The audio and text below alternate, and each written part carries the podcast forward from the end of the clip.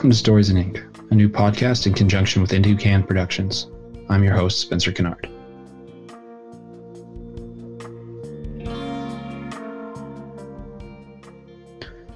Hey everyone out there. Hope you're doing well and staying safe through this difficult time. Today's a little different. Uh, we're diverging a little bit from our regular format, and instead of interviewing someone, I just want to talk to you a little bit about a few things that have been going on here with the podcast. Uh, the first things first, please excuse our absence. We haven't posted a new episode yet this month, or uh, even this year. Uh, we've taken the time off in the holidays just to recoup and recover for the year ahead. I hope you had a safe holiday and that you celebrated responsibly. We're in the midst of recording new episodes and are looking to start bringing you new content starting in February. We're hoping to start airing them weekly uh, with special content coming in between, but for the moment, we will be keeping the bi weekly format. With that general housekeeping out of the way, as per recording, we're 13 days into the new year.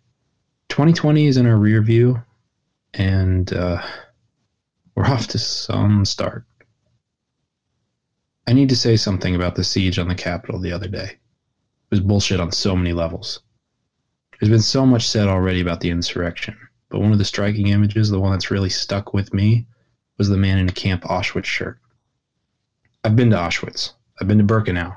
I've seen chambers where people were stripped down, not only of their possessions and their clothing, but their lives. Their heads were shaved so their hair could be sewn back into Nazi SS uniforms. They were gassed and their bodies burned. Those who weren't immediately killed were marked. They were numbered using the tools of my trade, the tattoo machine. To see something that I use for positivity bastardized in such a way is visceral and gutting. To then see a t shirt normalizing Nazism in the heart of our country is repugnant. There is something to be said about the old adage you are judged by the company you keep. Keep that in your mind. Stories are important. More than telling ours is listening to the ones others tell. That's what tattoos can do. They can create connections. We see symbols and lines and shape, and we tell our stories to other people through them. Let your story be one of building, not destruction, love, not hate, and hope, not despair. We can build a better tomorrow. We just have to make sure we do better today. Until next time, thanks for stopping by.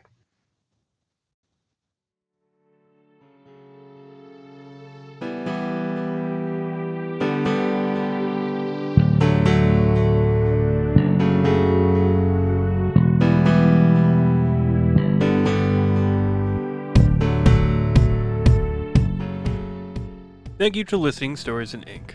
Tune in every other Monday for new episodes. You can find out more you can find past episodes of Stories in Ink as well as other, other Empty Can productions and all of your favorite streaming platforms, phone, desktop, or speaker. Just search for Stories in Ink. Stories in Ink was created by Spencer Kinnard and Jesse Luciani, and this has been an Empty Can original.